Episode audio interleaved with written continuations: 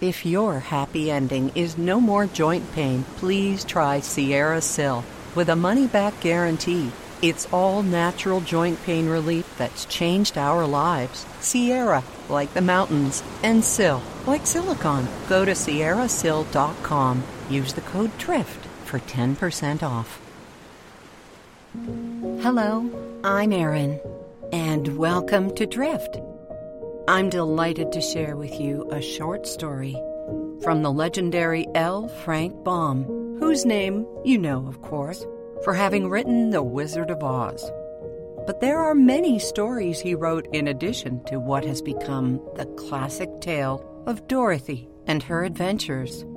This one, for example, the one I'm going to share with you now, is set in a child's nursery and is about a little girl with an enchanted book. Before we get into The Girl Who Owned a Bear, we'll take a moment to mention that Drift is made possible by Envy Pillow. I first found Envy Pillow several years ago when I was suffering stress neck pain, all those years of radio. Envy Pillow infused with copper, antimicrobial and collagen boosting copper. Learn why and so much more in the morning at Envy Pillow. That's E N V Y pillow.com and sleep with the best.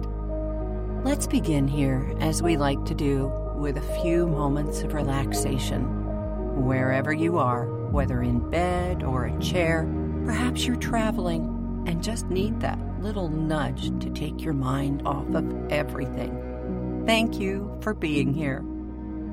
We'll start out with a deep breath in and out. Great. Now, as we do it this time, feel the breath entering your lungs through your nostrils or your mouth. Feel that life giving air as you breathe in and now breathe out. I'm going to ask you to let your body feel heavy wherever you are. Lower your shoulders. Let your head feel heavy on your pillow or headrest. And now that your shoulders are doing a bit less of the heavy lifting, allow your arms and hands to just be limp. Take another deep breath in now and let that life go right down to your feet. And just swivel your ankles a bit and let them rest. Now to your calves and thighs, let them feel heavy. Your backside, your back, around to your belly, and finally, with one last deep breath in, your chest full. Now out. Your whole torso, shoulders, neck relaxed. And if you would, just think these words I am safe. I am loved. I am at peace. And if you're ready, let's drift.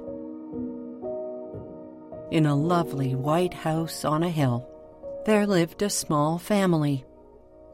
Papa had gone to work for the day, Mama had gone into town to shop, and Nora, the nanny, was left in charge of the little girl of the house, whose name was Jane Gladys. Since it was Nora's day to polish the silver, she left Jane Gladys in her room to play quietly, which the six year old girl did happily, busying herself on this bright and breezy summer day. The girl never minded playing alone. She found myriad ways to keep her hands and her mind occupied. In fact, she was working on her very first piece of embroidery a sofa pillow that would be her dear papa's birthday present. As she heard Nora clattering with the silver in the pantry, she curled up in the bay window of her bedroom and used the perfect filtered daylight to illuminate her stitches. She bent her head over her work and carefully poked her needle in and out, in and out. Jane Gladys heard her bedroom door open and close again, and paid no mind, assuming it was Nora come to bring her some afternoon refreshment. She completed two more perfect stitches on her forget me not when she looked up to see that no, it wasn't Nora at all in the middle of her room, but a man she'd never seen before, with his eyes fixed upon her. He was short and fat, and seemed winded from his climb up the stairs. In his hand he held a silk work hat, such as one worn by a chimney sweep and under his elbow he clutched to himself a rather large book. The man wore a black suit that looked old and worn, and the top of his head was without hair, except that which was combed over from the tip of one ear all the way to the other. After a long moment of the child's gazing at him in astonishment, the stranger cleared his throat and said to her, Excuse me, miss, are you Jane Gladys Brown? Yes, sir, she answered. Ah, very good, very good indeed, he exclaimed, while wearing the strangest twist of a smile. I've been looking for you everywhere. And at last, here you are. Regarding the man with suspicion, Jane Gladys asked, How did you get into the house? That is a secret, replied the man in a bit of a whisper. His response was enough to put Jane Gladys on edge.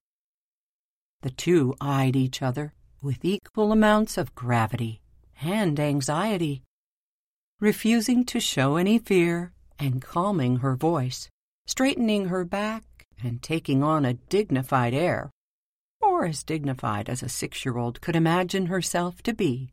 She said to the man, what is it that you want, then?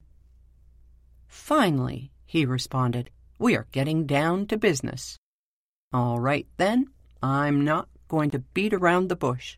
It's about your father. My father? Whatever do you mean? Let me tell you, child, he said, not taking kindly to being interrupted. Your father has treated me most unfairly and behaved in a most ungentlemanly manner. At that, the girl got off her window sill and pointed to the door. Leave this room right now, she said, with all of the authority she could muster. I won't hear you talk of my papa like that. He's the best man in the world. He was never unkind to anybody. Completely ignoring her order to go, the man continued, Well, allow me to explain. Your father may well be wonderful to you, as you are his daughter, his little girl, but to me he was quite nasty indeed. In his downtown office, he's inclined to be quite severe, especially on poor book agents like myself. For example, he continued, not giving her a chance to defend her father once more, when clearly she did not see the side of him that this man had witnessed. I called on him the other day and asked him to buy the complete works of Peter Smith. And do you know what he did? She shook her head, saying nothing. I'll tell you what he did. He ordered me to leave his office, just as you did to me here in this room. And when I refused, he had a custodian toss me into the alley with the garbage bins. What do you think of such treatment from the so called best man in the world? Without missing a beat, Jane Gladys responded, I'm sure he was fully justified and was quite right. Oh, you do, do you?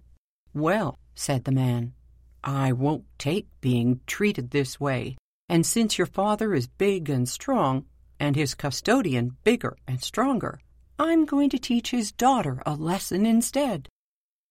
At this, the child began to show her fear.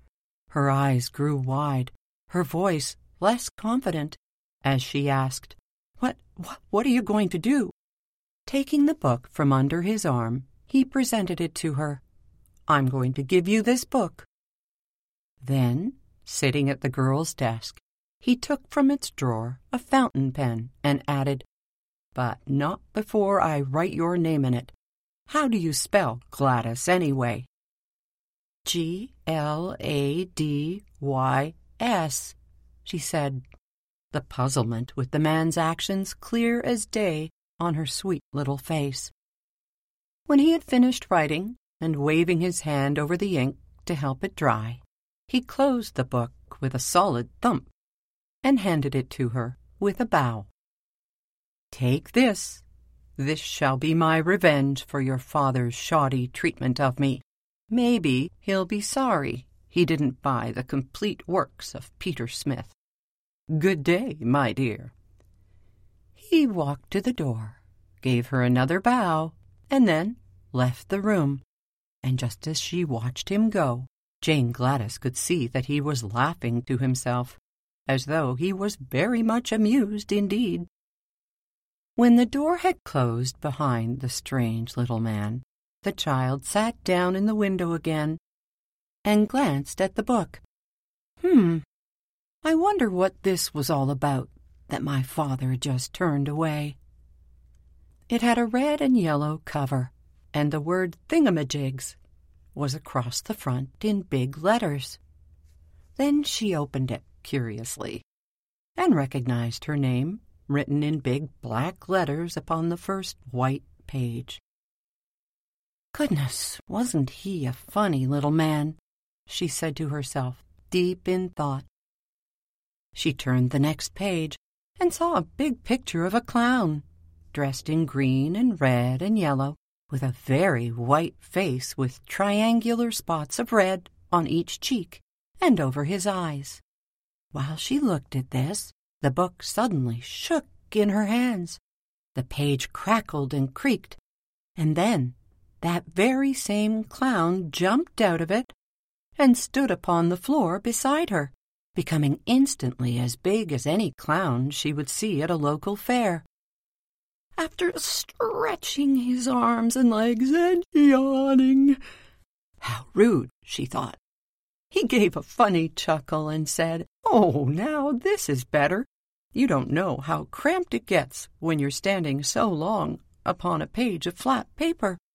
You didn't expect this, did you? he asked, leering at the startled girl, whose mouth was wide open in astonishment. Then, as he turned to take in the whole bedroom, Jane Gladys burst into laughter. Look at your back. It's all white. You're only a clown from the front. Well, what did you expect? asked the clown, not looking nearly so cheery now. The artist made a front view of me. No one was supposed to see my back, so that's all he drew. As the girl continued to laugh, the clown sat down and crossed his arms. With a sulk, he said to her, I'm not the only thing in the book, you know. Coming back to her more serious self, Jane Gladys turned her attention to the book as she licked her index finger and went to the next page. She barely had time to register that there was a monkey on that page when it sprang from the book with a great tearing and crumpling of paper and landed right next to her on the window seat. The creature chattered merrily and sprang from the child's side up to her shoulder, and then over to the center table. How much fun is this? Now I can be a real monkey instead of simply a picture of one. Jane Gladys eyed the monkey and said, But real monkeys don't talk. Oh, really? You've been a monkey, have you? The animal replied with impudence. Then he laughed loudly at his own wit, and the clown laughed too. By now, the girl was quite puzzled, bewildered even. So stunned was she by these two turns of events that it didn't even occur to her not to turn the page of her book. So, carelessly, she did just that. And off the page rose a donkey, whose hooves tried to gain a hold on the window seat, but it clambered to the floor. Well, aren't you the clumsy one? said the little girl. What's wrong with that? he asked. You'd be clumsy, too, if you'd been drawn all out of perspective. Whatever do you mean? Well, my legs are all out of whack. It's like if the artist didn't know how to draw a donkey, he shouldn't have bothered, right? I can barely take two steps without toppling over. Oh, I see, answered Jane Gladys. My ears are too big, screeched the monkey, while the clown complained about being blank on the back. This airing of grievances was interrupted in the most dramatic of ways when once again a creature erupted from the book with a flash. Suddenly, over Jane Gladys's shoulder was a golden spotted leopard. It sprang forth and landed not on the window seat, but on the back of a big leather armchair, although it struggled a bit to find its balance. Once it had, it turned towards the girl, the clown, the monkey, and the donkey.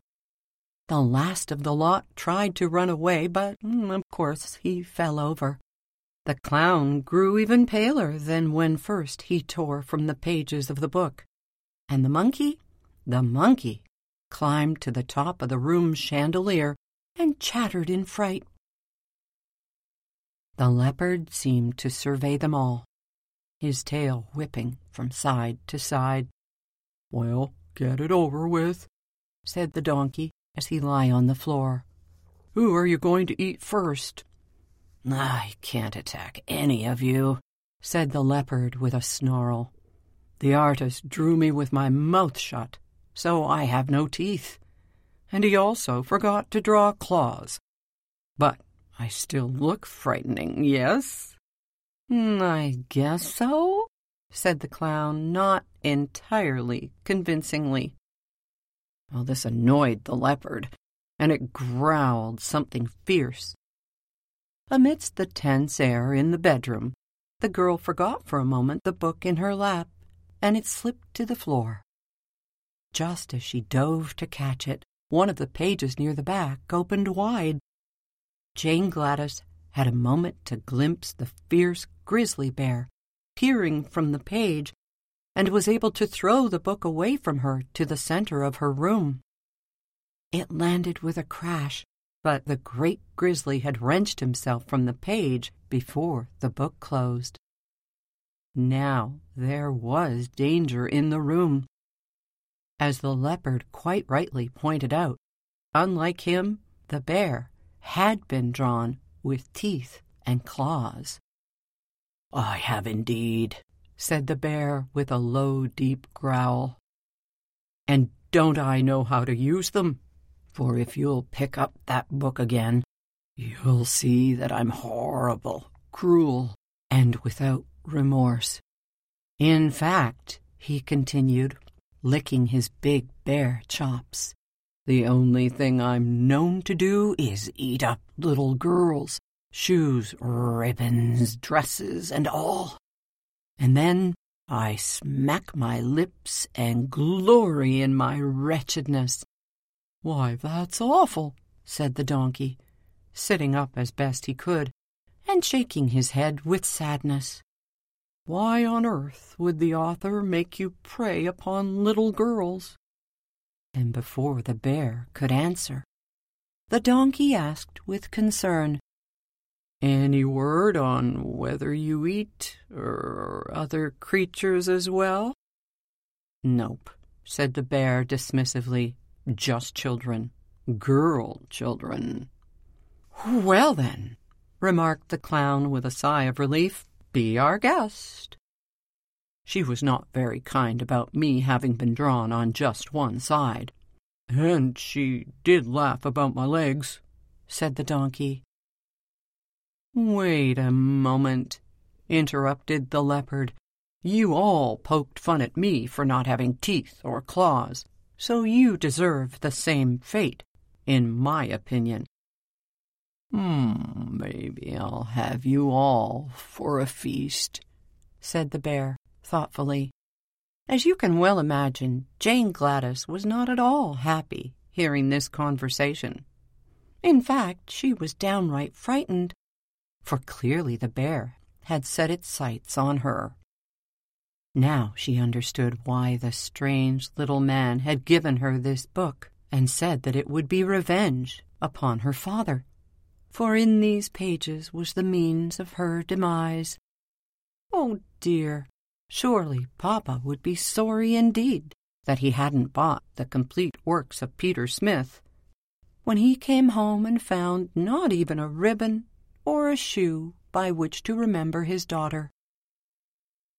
The bear stood up on his rear legs, looking taller and more fierce than ever, if that was even possible. This is how I look in the book. Now, watch me do my worst. As he balanced precariously on his hind legs, he advanced slowly toward Jane Gladys. But before the grizzly reached her, Jane had a sudden thought and cried out, Stop! You can't eat me. It would be wrong. Why? asked the bear in surprise. Because I own you. You're my private property, she answered. Where do you get that from? said the bear, who couldn't conceal the disappointment in his voice. Easy. Look here. The book was given to me. My name's inside it. And by rights, you belong in the book. So therefore, you don't dare to eat your owner. The grizzly paused and looked at the clown, the monkey, and the donkey, who were sitting very still on or near the window seat. Pointing his meaty paw at them, the bear asked, Can any of you read? I can, said the clown. Then see if she is telling the truth. Is her name really in the book? The clown picked it up and looked at the name. Yep, there it is, said he, Jane Gladys Brown, right there in big black letters. Ugh, the bear sighed. Then I guess I can't eat her. What a disappointment that author is. Pooh, not as bad as the artist, exclaimed the donkey, who was still trying to stand up straight. It's no one's fault but your own, Jane Gladys said sternly to the group. Why didn't you stay in the book where you belonged? The animals looked at each other in embarrassment, and the clown blushed under his white paint. Just then, the doorbell rang loudly. It's Mamma, cried Jane Gladys, jumping to her feet. She's come home at last. Now, you stupid creatures. But she was interrupted by them all making a rush for the book. There was a swish and a whir and a rustling of pages, and in a flash the book lay upon the floor, looking just like any other book, while Jane Gladys's strange companions had all disappeared, never to return. The author, L. Frank Baum, ends this story with a lesson that we must all think quickly and clearly upon all occasions. For if Jane Gladys had not remembered that she owned the bear, he probably would have eaten her before the bell rang. but that's not how our stories go here, as we want you to have only the gentlest of thoughts. And that's what I wish you now, as we say, drift off and sweet dreams.